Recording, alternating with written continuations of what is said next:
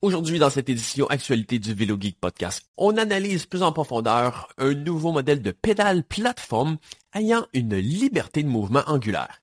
On se pense également sur les tendances des vélos des professionnels à avoir des guidons d'influence gravel.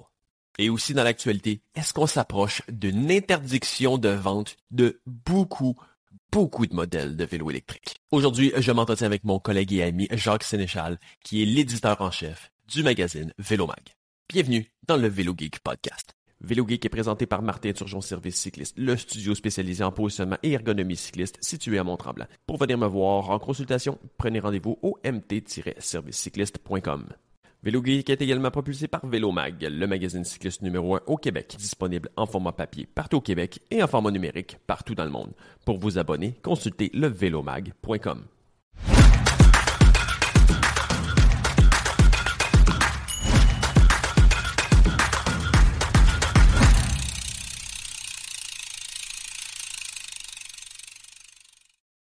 Jacques, avant qu'on commence, j'aimerais ça quand même te remercier et en ton nom et au nom de Volomag de vraiment embarquer dans ce, ce nouveau projet.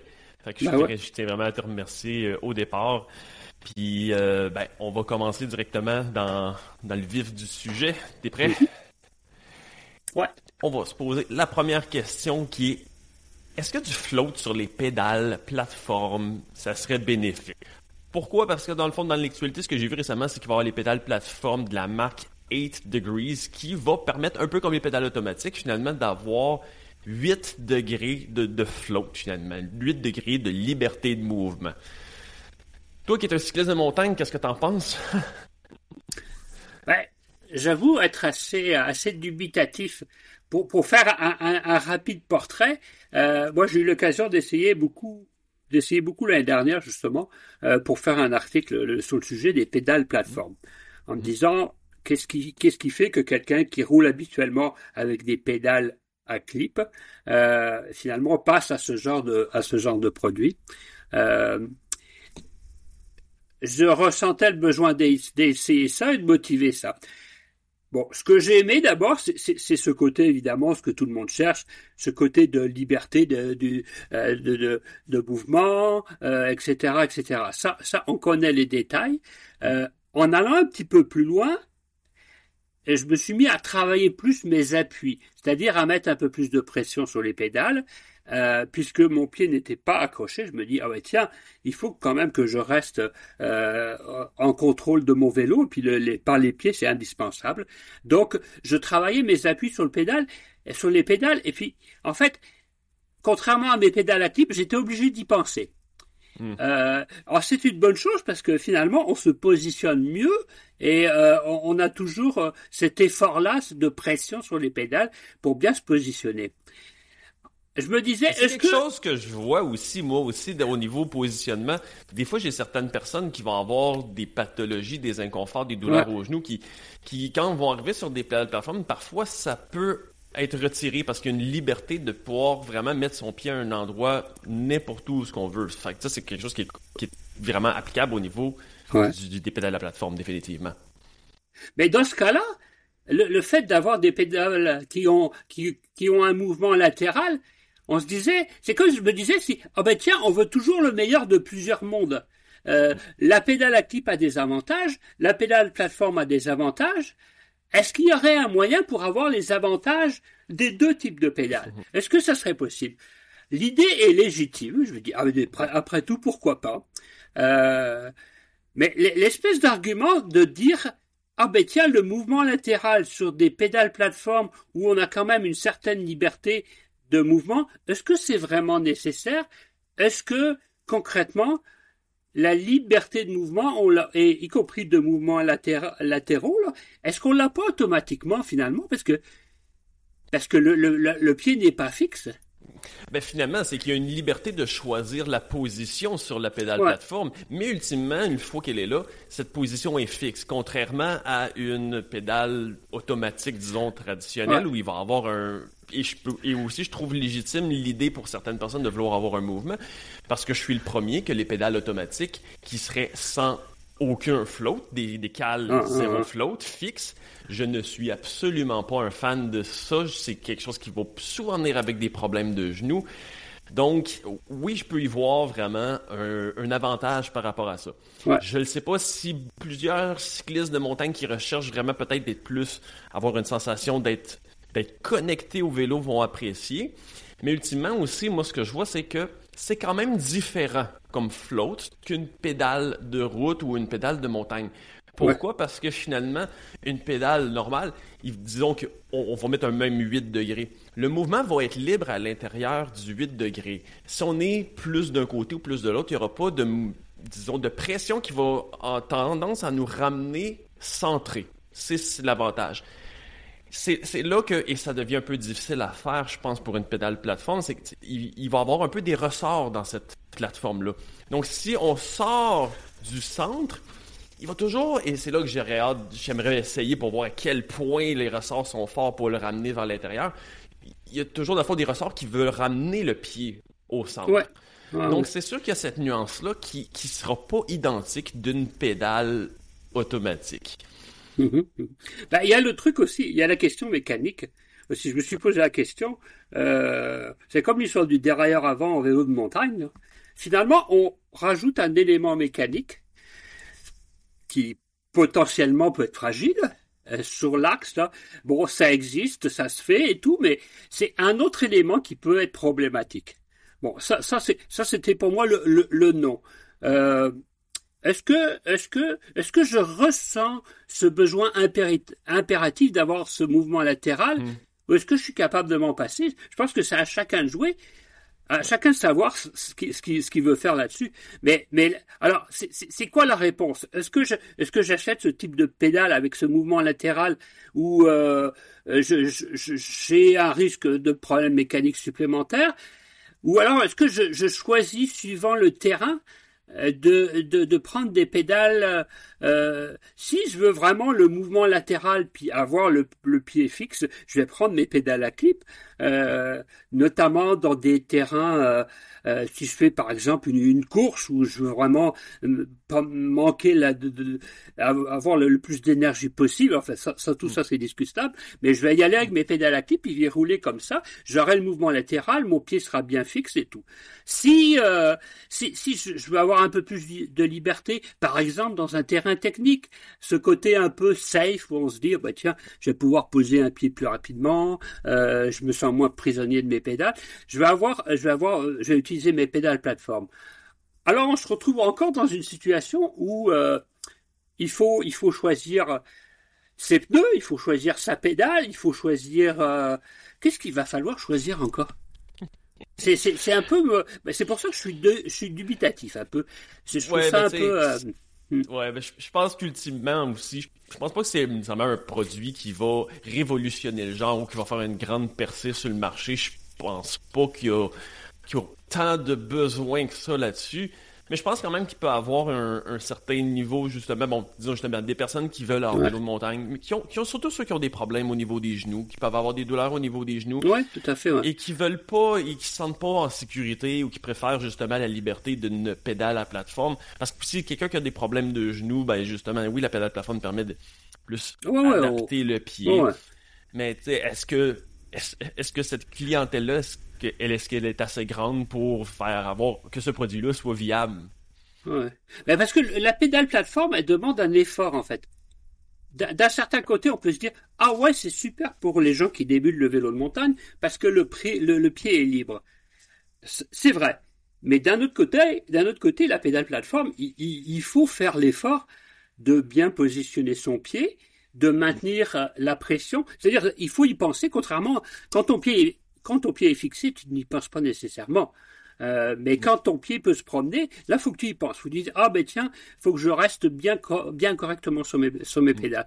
Et, et c'est au bout de, je, je te dirais par expérience, moi, la pédale plateforme, mes, mes premiers essais, euh, je me sentais pas si, libre que ça finalement. Puis c'est au bout de quelques sorties que que, que, j'ai mis la bonne pression, euh, que mon pied se positionnait correctement à chaque fois, euh, que je me suis un peu euh, arraché le mollet avec les picots. Enfin bon, ça c'est une autre affaire.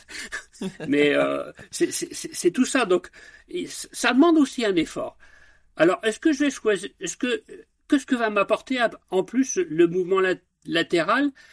Je suis d'accord avec toi. Quelqu'un qui, qui euh, justement au niveau de, de, de, la cheville ressent ce besoin-là de, de, de mouvement, euh, oui, ça va être bien. À la limite, quelqu'un qui a la cheville un peu raide, il pourrait se dire ah ben tiens, comme ça, euh, le, le, mouvement latéral va accompagner beaucoup plus facilement ma cheville raide. Ben, est-ce qu'il n'y a pas d'autre solution? Je ne sais pas. C'est toi le technicien après tout. ben, c'est ça. Et puis les pédales à plateforme, idéalement, c'est ça. C'est que oui, on n'a pas besoin d'y penser. En contrepartie, par contre, justement, c'est c'est de là que l'installation et la position d'origine, c'est que si elle est mal placée, on y pense pas, mais on est pris à rester dans cette position. Et c'est ah souvent quelque chose. Donc c'est toujours la nuance. On n'a aucune marge de manœuvre. On n'a aucune marge de manœuvre. Non, c'est clair. Donc ah. c'est je pense que, ultimement, ce qu'on avait à dire, moi, je suis le premier à, même si 99% des clients que je vois ici, et moi aussi, roulent avec des pédales euh, automatiques. Je, pense quand même qu'il y a un marché et que c'est ce que disons, c'est on dit en, anglais on dit underrated. On dit dans le mm-hmm. fond que ça c'est sous-estimer les pédales euh, à plateforme pour euh, pour bien des pour bien des cyclistes. Il y, a, toujours la solution aussi. Il y a un autre modèle, c'est les pédales aimantées finalement, ou, ou, la pédale plateforme où pouf, ton, ton pied va se coller sur la pédale. En sachant que, que tu les as essayés? Non, je les ai pas essayés. J'avoue, je serais assez curieux. Parce que finalement, euh, c'est juste un aimant. Et puis, il n'est pas si fort que ça. Donc, ça veut dire qu'à certains moments, on doit perdre l'avantage de la pédale. On n'est pas sur une pédale à clip parce que euh, l'aimant, il n'est pas si fort que ça. Puis, enfin, mais je serais curieux aussi de les essayer parce que j'avoue que je les ai pas essayés parce que c'est moi, en vélo de montagne, quand je cours en vélo de montagne, oui, j'étais en pédale automatique, c'est ce que je préfère. Mais il y a un système comme MagPed qui va être justement avec des aimants. Ben là, quand je parlais justement de float qui était plus libre, qui n'était pas limité ou qui n'essayait pas de nous ramener au centre, ben potentiellement qu'un système comme ça, on pourrait arriver à un float qui serait plus similaire à un, euh, système justement à clip finalement. tout à fait, avec évidemment, ben oui, le fait d'être plus euh, d'avoir une position qui va être moins libre de choix qu'avec des pédales. Ah ouais, faut, faut vraiment que tu te positionnes correctement pour mettre les, les, les, aimants en contact. Puis je me, je me pose la question aussi avec les mouvements du vélo. Des fois, ça va décrocher, puis pouf Des fois, ça va raccrocher hmm. sans que tu le veuilles nécessairement. Enfin, ce sera essayé, effectivement. On passe à notre deuxième sujet? Bah oui, allons-y, allons-y. Bon, pour mettre en contexte dans le fond, est-ce que on va bientôt voir, tu crois, des, guidons de gravel autour de France. Je sais pas si ce sera des, guidons de gravel, mais c'est sûr que gravel. Ouais, c'est sûr que l'industrie va s'adapter à cette nouvelle réglementation. Oui. Ça, pour mettre en contexte, c'est ça, pour mettre en contexte. Mais on voit que c'est déjà, c'était déjà une tendance quand même dans les années précédentes d'avoir des guidons de route avec euh, de l'évasement, si on veut, finalement, finalement que la largeur au niveau du bas du cintre était plus large qu'au niveau du haut du cintre. Bon, en gravel, on sait que c'est d'un point de vue d'avoir, bon, les, les mains pas trop larges dans le haut, mais d'avoir vraiment un maximum d'effet de levier latéral. En route, c'est plus une question d'aérodynamisme, d'aller chercher une question sur les leviers justement beaucoup plus étroites, plus aérodynamiques. Donc c'est quelque chose qu'on voyait déjà chez BMC. Envy faisait aussi des, euh, des guidons comme ça. Mais là, il y a quelque chose qui vient un peu de, de, de, tout changer dans les dernières semaines, c'est les nouvelles réglementations. Des leviers vers l'intérieur, qui on, a vu plusieurs pros justement les rouler très très très vers l'intérieur pour aller chercher des appuis le plus étroit possible. Euh, et le raisonnement que Lucie donnait était beaucoup au niveau de sécurité, qui disait bon, si le levier n'est pas aligné avec donc, la position dont le guidon a été conçu, il peut avoir des potentiels problème au niveau de la sécurité, au niveau des bris. Donc c'est là que plusieurs compagnies sont arrivées avec, disons, des solutions euh, ingénieuse pour pouvoir contrer cette. Donc, c'est d'arriver avec un, guidon finalement de gravel et de mettre la forme naturelle très, très, très prononcée avec un, gros, gros, gros flair de guidon pour avoir les leviers, dont j'ai un modèle ici en particulier qu'on mettra euh, une photo, qui le, le Toots Racing HARR, qui va avoir les guidons, disons, la distance entre les, les deux intérieurs des leviers, qui peut être aussi étroit que 15 cm. Est-ce que tu voudrais faire du vélo avec un guidon d'avoir une largeur de 15 cm? en fait, euh, euh, puis cette espèce d'étroitesse aussi, je pense que ça va aller vers ça de plus en plus au niveau du guidon, parce que le, le, le l'UCI veut réglementer aussi l'étroitesse des guidons. Il veut pas, bon, bref. Mais euh, moi, je me pose la question. À la limite, je plains les commissaires euh, sans, déconner, les commissaires, là, euh, quand, quand, avant une course, là, ils vont avoir une méchante job. Entre la longueur des, des bas, le guidon, puis tous les éléments techniques. Alors, alors est-ce que est-ce que c'est tout à fait jouable dans, un certain nombre de courses? Est-ce qu'il y a est-ce qu'il y a le potentiel de vérifier tout ça dans certaines courses? Oui, parce qu'il y a assez de commissaires, parce que etc etc. Dans d'autres, c'est une autre affaire. Donc on, va aller vers des choses qui sont pour les coureurs en se posant la question est-ce que c'est est-ce que est-ce que ce sont les coureurs qui sont les plus à risque d'accident par rapport à, cette question-là? Moi, je reste toujours admiratif de, des, pouvoirs acrobatiques des coureurs qui sont capables de se positionner de manière euh, euh, on vise pas le confort comme nous, pauvres mortels. On, Et eux visent effectivement la performance et effectivement de pouvoir se positionner sur le guidon de cette façon-là, euh, avoir un appui et puis pouvoir rejoindre les manettes. Euh, c'est facile pour eux parce qu'ils ont la souplesse, parce qu'ils ont l'entraînement, parce que c'est leur mais job. ça demeure quand même, ils ont les habilités, mais ça ben demeure que moi, à, ces largeurs-là, moi j'ose croire que les que la UCI va légiférer. Je pense pas que c'est quelque chose que ces produits-là, on va en voir tous les pros rouler. Je pense que la UCI va rentrer et commencer à mettre des, des règles plus sévères parce que là, on commence, même s'ils sont ils ont, qui ont des capacités meilleures que toi et moi et que 99,9% des cyclistes n'en demeurent pas moins que 15 cm de large un guidon. C'est même parmi les meilleurs coureurs, ça va toujours devenir un problème pour moi au niveau de la sécurité. Puis parce que ils, mettent des règles aussi effectivement parce que dans le fond pour contourner la règle, c'est que selon les règles, c'est que c'est 35 cm au minimum que les guidons doivent être mais c'est mesuré aux endroits les plus larges. Donc, évidemment, c'est qu'on peut avoir 35 cm dans, dans les drops, dans le bas. Ben oui, mais, là, c'est la, conduite dans le haut qui va devenir vraiment, pour moi, un problème. Et j'ai de la misère à croire que la UCI va pas vraiment arriver avec peut-être... Est-ce que ça sera pour l'année prochaine? Parce que c'est dur de faire vraiment... Euh, une méthodologie de faire de mesure, mhm. évidemment, parce qu'on le voit, ils ont essayé de. Bon, ils sont arrivés avec un outil pour mesurer les angles de levier, et évidemment, ben là, toutes les compagnies, de, des compagnies guidons sont arrivées avec des façons un peu de, de contourner, ces outils-là. Donc, est-ce que ça va vraiment continuer? C'est ce que mhm. j'ai c'est ce que j'ai hâte de voir, mais j'ai, j'ai, je peux pas croire que la UCI va permettre ça encore très longtemps. Ben, le truc, c'est que c'est, en fait, c'est, une réglementation qui va pas être finalement pour les coureurs, mais ça va être pour euh, monsieur, madame, tout le monde qui veulent limiter les coureurs. Et ben, ça va être pour les coureurs. Ça va être pour les coureurs pour moi parce que d'une façon, c'est c'est tellement un avantage au niveau aérodynamique que si on le fait pas, même si on le sait que c'est dangereux, si on le fait pas, on perd l'avantage compétitif. Donc, ils vont ils vont l'utiliser à contre, un, peu comme les, les aérobars en gravel. Il y en a plein qui disent ça devrait être banni en gravel bike d'utiliser des aérobars en course pour d'un point de vue sécurité. Mais tant que c'est pas banni, il va continuer à avoir des gens qui vont l'utiliser à cause de l'avantage au niveau performance que ça amène. Donc je pense que les ultimement, c'est que je pense que même les coureurs ultimement aimeraient peut-être que ce soit banni pour un peu mhm. égaliser, euh, remettre de la sécurité, mais sans avoir à, en égalisant dans le fond le niveau de performance. Ben, c'est, ouais. On arrive aux mêmes questions. Quoi.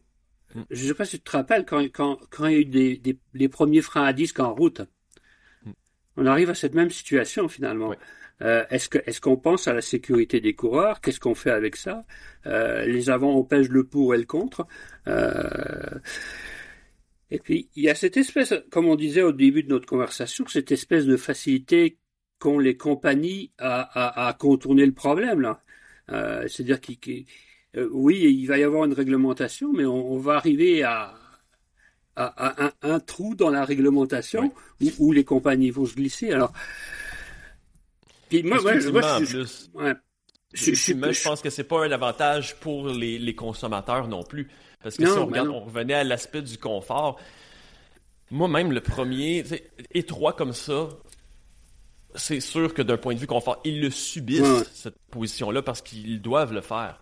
Mais c'est pas quelque ben oui, chose qui ça. va être bon pour le confort. Et même le flair, moi je suis le premier que... J'en ai parlé, des guidons avec l'évasement, présentement, il y a encore même, même au niveau gra gravel bike, c'est un problème d'un point de vue confort aussi, parce que les, les leviers sont conçus pour être installés normalement parallèles, à l'exception des GRX chez Shimano. Ouais, ouais. Donc, dès qu'on les met vers l'intérieur, l'appui est moins bon. Il est pas direct, les... il est moins direct, effectivement. Non, fait que, donc souvent, on va savoir que soit les poignets cassés, soit qu'on, je, je, suis le premier, moi, si je prends des, des guidons avec de l'évasement, je viens avec des, des, des, douleurs aux épaules que j'ai absolument pas normalement. Donc, c'est là aussi que d'un point de vue vraiment au niveau du public, c'est. Et ça, je le ramène parce que souvent je vois ça. Ceux qui veulent regarder les positions des pros pour s'inspirer de. Ils se disent si les pros le font, c'est ce que je devrais avoir comme position ou comme équipement. Ouais, mais ça, ça, c'est vraiment pas la bonne idée. ça, ça, ça c'est que c'est ouais, c'est carrément utopique. Imagine quelqu'un qui, qui qui est payé pour s'entraîner un certain nombre d'heures dans la semaine versus euh, je reviens encore aux pauvres mortels que nous sommes, euh, qui, qui, faisons du vélo finalement, même si on en fait beaucoup, euh, on n'en fait pas tant que ça, on n'a pas la, la, souplesse, on n'a pas tout, toute cette flexibilité là que, que, puis on n'a pas non plus les mêmes objectifs. On a une job. La, la job des coureurs, c'est effectivement d'être le plus aéro possible pour aller le plus vite possible puis de gagner des courses. Euh, c'est un peu moins notre réalité, on va dire. Quoi. Donc toi, est-ce que tu penses que au jour où on est rendu, rendu autour de France, est-ce que tu crois que ces guidons-là, dont on va faire le lien justement pour euh, qu'on a, qu'on a vu apparaître dans ouais. les dernières semaines, est-ce que tu crois qu'on va le voir rendu autour de France? Est-ce que tu crois que les coureurs vont l'adopter ou est-ce que tu crois que la UCI va, va les rendre illégales? Ben, je pense que les coureurs vont l'adopter, honnêtement. C'est, ça risque d'arriver ben ça risque, oui, c'est le risque. Et puis effectivement, euh, même si c'est des acrobates, il faut quand même essayer de diminuer les courses, puis euh, diminuer les risques. Et c'est toujours pareil. Quels sont les choix en matière de risque qu'on prend? Euh, Est-ce que faut mieux aller vers ça que mieux contrôler, par exemple, certaines arrivées de course où, où, le, les arrivées sont sont vraiment très mal faites, où il y a vraiment des risques d'accident euh, aux arrivées de course. quel serait le meilleur choix de, de la part de l'UCI, justement, quand on, a, quand on fixe l'objectif d'améliorer la sécurité des coureurs? C'est pas c'est une question qui va être qui sera toujours un peu c'est c'est parce que on a vu des arrivées de course l'année enfin l'année dernière qui était qui était c'était coton là c'était euh, ouf, ouf. mais est-ce qu'il faut est-ce qu'il faut pas mieux travailler vers dans cette direction là je sais pas. C'est une excellente question. Juste une petite question comme ça. C'est une innocente, question ouverte. Innocente. Donc, si on change de registre un peu et qu'on passe de la performance au vélo électrique, finalement, euh, ouais. pour notre troisième euh, topo d'aujourd'hui, dans le fond, est-ce qu'on s'en va vers l'interdiction de beaucoup, beaucoup de vélos électriques? Donc, pour mettre en contexte, la gouverneure de New York veut passer une loi dans, qui serait vraiment dans tout l'État de New York ouais. pour rendre illégal tous les batteries non certifiées pour tous les vélos électriques. Et là aussi, on inclut tous les, les, les, les scooters ouais. électriques, les mobilettes, les, petits, les, les, les, trottinettes, les trottinettes électriques. etc. Donc, peut-être que les gens s'en rendent pas compte à quel point qu'il y a un énorme pourcentage de tous ces produits-là qui ont des euh, batteries au lithium non homologuées, surtout dès qu'on arrive. C'est non pas dans les, vélos électriques avec des grandes marques, avec les, moteurs Shimano, les moteurs Bosch, les moteurs Yamaha, mais tous les plus d'entrée de gamme, il y en a beaucoup. Qui ben oui, tout à fait. Absolument pas, euh, absolument pas homologués. C'est en fait, euh, moi, je regardais un peu finalement, il y a eu 240 incendies. Donc, euh, et 17 décès liés directement. Et 17 décès. Donc, ça, ça donne comme. Dans la ville. C'est, ouais, c'est, pas un chiffre innocent, là. On peut pas se dire, ah ben tiens, on va laisser faire, c'est, c'est, c'est mineur. C'est pas mineur, là, on s'entend.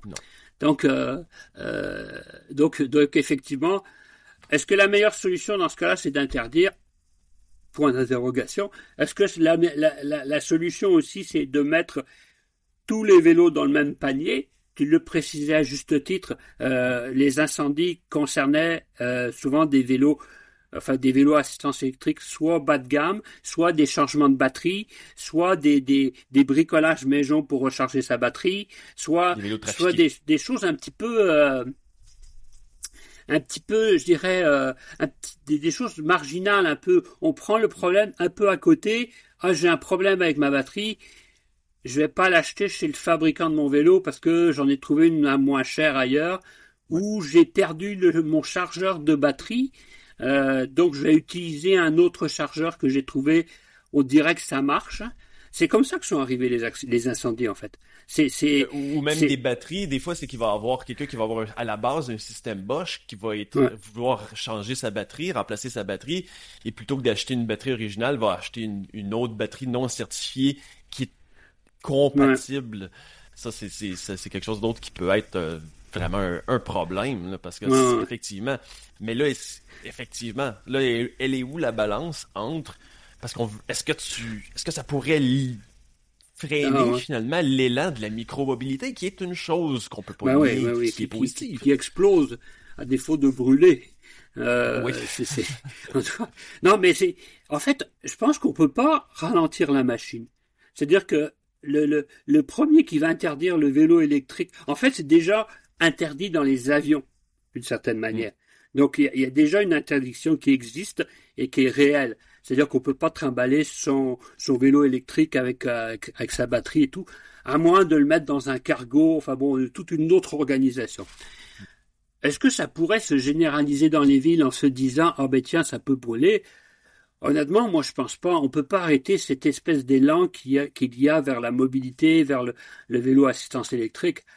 Par contre, il peut y avoir un, contrôle là-dessus, euh, où, où, euh, où Enfin, de toute façon, c'est vrai que les fabricants le disent.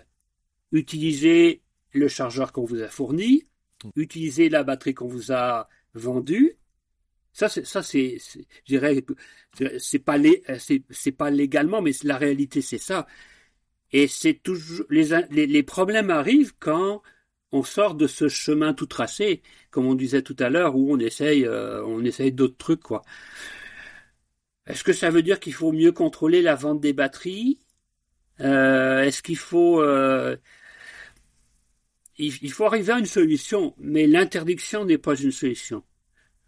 Ben, les batteries, parce que surtout les batteries au lithium, c'est ce qui est un gros problème, parce que tous ceux que ça intéresse d'aller voir juste une vidéo d'un feu de batterie de lithium, c'est que c'est une explosion, c'est un feu excessif. Et de ce que j'ai vu aussi dans un autre article, c'était qu'il disait, bon, dans cette loi-là, ce qui parlerait aussi, et là c'est une question de voir à qui on refile la facture, c'est qu'il disait tous les endroits aussi, donc comme les, boutiques de vélos, qui auraient, qui, entreposeraient de, avec beaucoup de batteries, seraient potentiellement aussi dans l'obligation de se, de se munir, dans le fond, de systèmes d'arrosage ou contre les incendies d'affaires pour que si, si ça se déclenche, eux, ils ont plus de risques d'avoir des feux de ce genre, qu'il y a vraiment des équipements à leur disposition, des systèmes automatisés. Ça, c'est une autre question aussi. À qui on refile la facture dans la mesure où là, on mm-hmm. parlait que les vélos, est-ce que ça pourrait faire augmenter, dans le fond, enlever des prix des vélos plus abordables. Et après ça, dans les boutiques, est-ce que si dans les boutiques aussi, il faut qu'ils payent des milliers de dollars. Des coffres, des coffres forts pour les batteries. Des, pour les batteries, pour des, justement des systèmes anti-incendie. C'est à qui, à qui on refait la facture qui ultimement ben, va, va se retrouver au, au consommateur? Ben, de, manière générale, la problématique est plus la question de la batterie au, lithium finalement. Parce qu'il n'y a pas que les vélos qui sont, par exemple, interdits dans les avions. Euh, euh, l'appareil photo, normalement, tu le mets dans ton bagage de cabine. Tu laisses pas la batterie dans ton bagage de. Donc euh, c'est tout ce qui fonctionne avec des batteries au lithium. Puis il y en a une il y en a une pelletée de produits qui fonctionnent avec ça. Donc euh, donc il y a besoin d'avoir un, meilleur contrôle. Et effectivement, est-ce que ça va aller au point où, comme, comme tu dis, on va avoir des, des entrepôts à batterie sécurisés, des des, réglementations ultra précises où tu pourras, ou alors ça va être au fabricant de s'organiser pour que tu ne puisses pas utiliser une autre batterie que celle que, que celle fournie. Alors ça veut dire, ça veut dire euh, un truc technique sans doute, mais je pense qu'ils sont, ils peuvent être pas très loin comme ça, mais en même temps les, les gens sont assez débrouillards pour contourner la, c'est comme pour, contrôler, pour contourner la, la, limite de vitesse euh, en vélo assistance électrique. Bon, quelqu'un peut bricoler, peut bricoler ça et puis se dire bon le 32, moi je m'en fous, je peux aller, je veux aller plus vite. Puis il y a ça. J'en ai un exemple justement que je vois, on en a un dans le coin qui, qui avait un vélo comme ça et il vantait de pouvoir même monter directement dans, dans les pistes de ski, les montagnes directement. Ben, sa maison est sous les cendres. ah bon. bon. Donc, c'est, c'est, c'est, c'est, c'est une réalité. Ouais, non, c'est ça. Non, puis il y a, y, a tout, y a tout ce côté-là, en fait. Euh, cela dit, un fabricant, par exemple, ton vélo se fait voler. Euh, maintenant, avec les, les, les, vélos assistance électrique connectés, euh, tu peux t'organiser. Et c'est le, le, le, moteur Valeo, qui est un fabricant de, de, de pièces d'automobile, donc il fabrique des, des moteurs de vélo assistance électrique. Le gars me disait, de loin, là, avec l'application là, je peux je peux désengager ton moteur de ton vélo. Ça veut dire que si ton vélo se fait voler, euh, ton moteur ne marchera plus quoi. Euh, donc euh, donc c'est sûr que le, le, fabricant a certainement un moyen de vérifier que la batterie que tu utilises c'est la bonne et puis que tu recharges correctement ta batterie. Mais c'est encore plus d'effort pour eux. Ultimement, il faut qu'il y ait des réglementations. Présentement, moi, ce que je trouve, puis je suis le premier à être pour encourager justement d'avoir vraiment une micro-mobilité la plus résiliente possible. Mais moi, je suis le premier à me rendre compte aussi qu'il y a, il y a des problèmes présentement parce que là, présentement, 32 km heure, c'est rapide pour beaucoup de gens qui sont qui ont qui ont pas nécessairement encore les capacités avec des vélos très lourds et qui veulent vraiment des vélos d'entrée de gamme. Donc, en mhm. plus d'avoir des problèmes au niveau des feux, au niveau des batteries, pour moi, il devrait même avoir mm. des, réglementations au niveau des pièces pratiquement parce que quand je vois un vélo électrique qui pèse 50 livres, ah mais qui est 50, 60, 70 livres, avec des freins à disque mécaniques. Mécanique, ben, Excusez le, excusez le terme, c'est pas des freins, c'est des ralentisseurs. Non, non, c'est ça. Ah il y a un peu un Far West présentement dans, dans la catégorie des vélos électriques parce qu'il y a tellement de demandes. Mhm. Les gens, dans le fond, il y a plein de compagnies qui veulent arriver avec des prix les plus bas possibles. Mais c'est, il y a des gros enjeux au niveau sécurité. Il y, a, y, a, un pas à faire au niveau de la réglementation. On a parlé de la limite de 32 km heure. On parle effectivement de la puissance du moteur, de la puissance de la batterie. Mais il y a aussi, la, par exemple, la, la, nuance entre vélo à assistance électrique et puis le vélo, un vélo muni d'un accélérateur. Euh, donc ça veut dire qu'il y a un accélérateur à la poignée.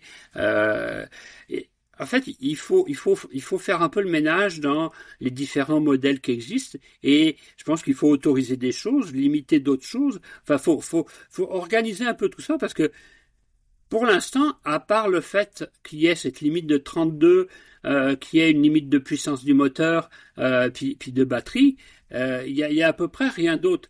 C'est-à-dire qu'on peut contourner un peu la loi en mettant des, des, fausses petites pédales.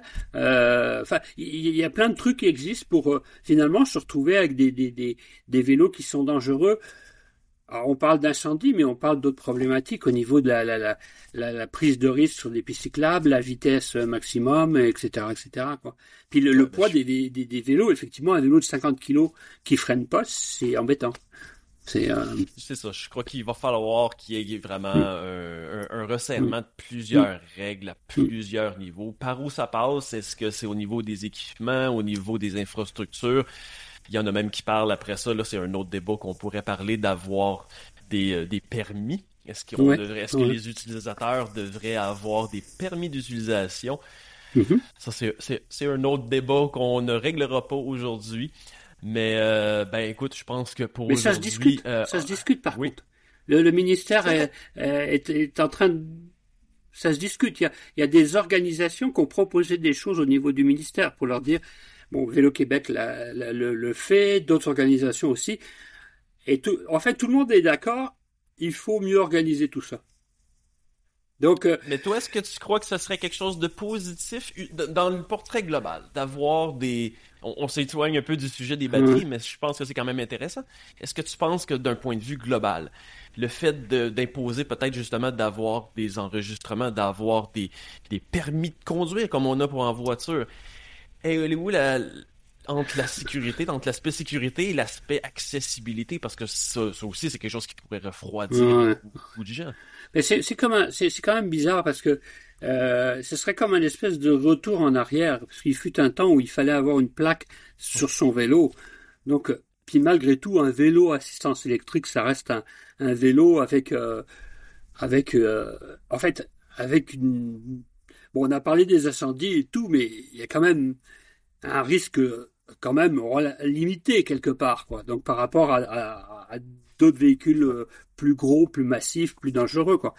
Euh, je pense qu'il faut surtout, à défaut d'avoir une licence ou un enregistrement, il faut surtout mieux organiser ce qu'on peut faire ou ce qu'on ne peut pas faire avec un vélo assistance électrique. Comme il y a la question qui, n'est pas euh, qui est pas tout à fait réglée ici, mais qui est en Europe où il y a les, speedelecs, c'est finalement ces vélos qui sont limités à 40 et quelques kilomètres heure. Euh, en principe, ils n'ont pas le droit d'être sur la voie publique. Euh, c'est le cas en Europe, mais ou à moins d'avoir un permis. Enfin bon, faut, faut, réglementer tout ça pour pas se retrouver finalement avec des motos à pédales électriques quoi, qui sont qui, ont la capacité de, et la puissance des motos, mais euh, mais pas les obligations qui vont avec quoi. Hmm. Et, qui, en font utilisent en plus les mêmes ah les, mêmes pistes que les piétons et les ceux qui, sont, qui sont, en plus à multi-usage. C'est sûr que les pistes cyclables, là, euh, euh, il y a des questions qui se posent. Hein, puis l'association des pistes cyclables justement travaille un peu là-dessus. Ils ont fait des vidéos pour expliquer que si vous avez un vélo assistance électrique, vous avez le devoir aussi de vous conduire. Euh, euh enfin, ils donnaient des conseils pour justement que ce soit euh, qu'il y ait une conduite judicieuse là, et adaptée, quoi. Euh, C'est pas parce que ton vélo assistance électrique te donne le droit d'aller sur la piste cyclable que tu as le droit de tout faire finalement là-dessus. Quoi. Donc, euh, Effectivement. Il faut organiser tout ça. Il y a, il y a... En fait, on est dans un espèce de balbutiement de, de, d'une nouvelle mobilité. Ben, il faut l'organiser. Il faut. Alors, c'est sûr pour l'instant, ça peut être un petit peu le, le le, le, bordel, on va dire le mot, euh, mais, euh, mais, mais ça, ça, ça doit s'organiser et il faut que ça s'organise. Quoi. Mais faut jamais oublier que c'est quand même positif. C'est on, on, va vers une, une façon, une mobilité différente et qui, qui pour moi, le, le vélo assistance électrique, c'est ça peut être l'avenir des villes. Ça peut donner des villes qui respirent mieux, où c'est plus fluide, etc., etc. Donc c'est quand même grandement positif, mais il y a des ajustements à faire. Ben, moi, je serais curieux s'il y en a qui écoutent ce, cet épisode sur les différentes plateformes. Dans les commentaires, je serais curieux de lancer un peu la discussion, lancer le débat. Qu'est-ce que vous croyez, dans le fond, qui où les réglementations devraient se rendre, ou est-ce qu'on devrait laisser une totale liberté. Ça, je pense que c'est vraiment un, un, débat qui est à avoir euh, ah ben, dans la société en général. Ouais. Ben écoute, merci beaucoup Jacques. Et euh, le premier épisode, dans le fond, le, le premier magazine Vélo Mag, ça va être pour quand? Ah, on, est en train de le préparer activement. Euh, on va être, il va être aux alentours de la début mars. du, début du mois de mars, hein, avec des belles nouveautés cette année. Donc, on, est, on est très content en fait. Chaque année, on se dit, ah, ben, tiens, on va aborder des nouvelles choses, on va avoir des nouveaux chroniqueurs. Enfin bon, non, non, c'est le monde du vélo, là, c'est jamais fini. Il y a tout le temps quelque chose de nouveau. C'est ça qui est fantastique. C'est pas toi qui vas me contredire. non, non on, est toujours en constante formation, en formation perpétuelle. Fait ben, écoute, merci beaucoup, Jacques, et euh, on se revoit pour une, probablement pour une prochaine capsule d'actualité bientôt. Merci, puis moi, c'est un vrai plaisir de parler avec toi. Super, ben on se revoit bientôt. Salut. Salut, bye. Vélo Geek est présenté par Martin Turgeon Service Cycliste, le studio spécialisé en positionnement et ergonomie cycliste situé à Mont-Tremblant. Avec une approche personnalisée, des technologies comme la cartographie de pression de sel et les capteurs de mouvement dynamique et bien entendu mon expérience et savoir-faire, le confort et l'optimisation de votre vélo vous attend. Pour venir me voir en consultation, prenez rendez-vous au mt-servicecycliste.com. Vélo Geek est également propulsé par Vélomag, le magazine cycliste numéro 1 au Québec. Guide d'achat, bande d'essai, guide d'activité, voyage, nutrition, entraînement, trucs de pro, Vélomag aborde le vélo sous tous ses angles. Disponible en format papier partout au Québec et en format numérique partout dans le monde. Pour vous abonner, consultez levélomag.com.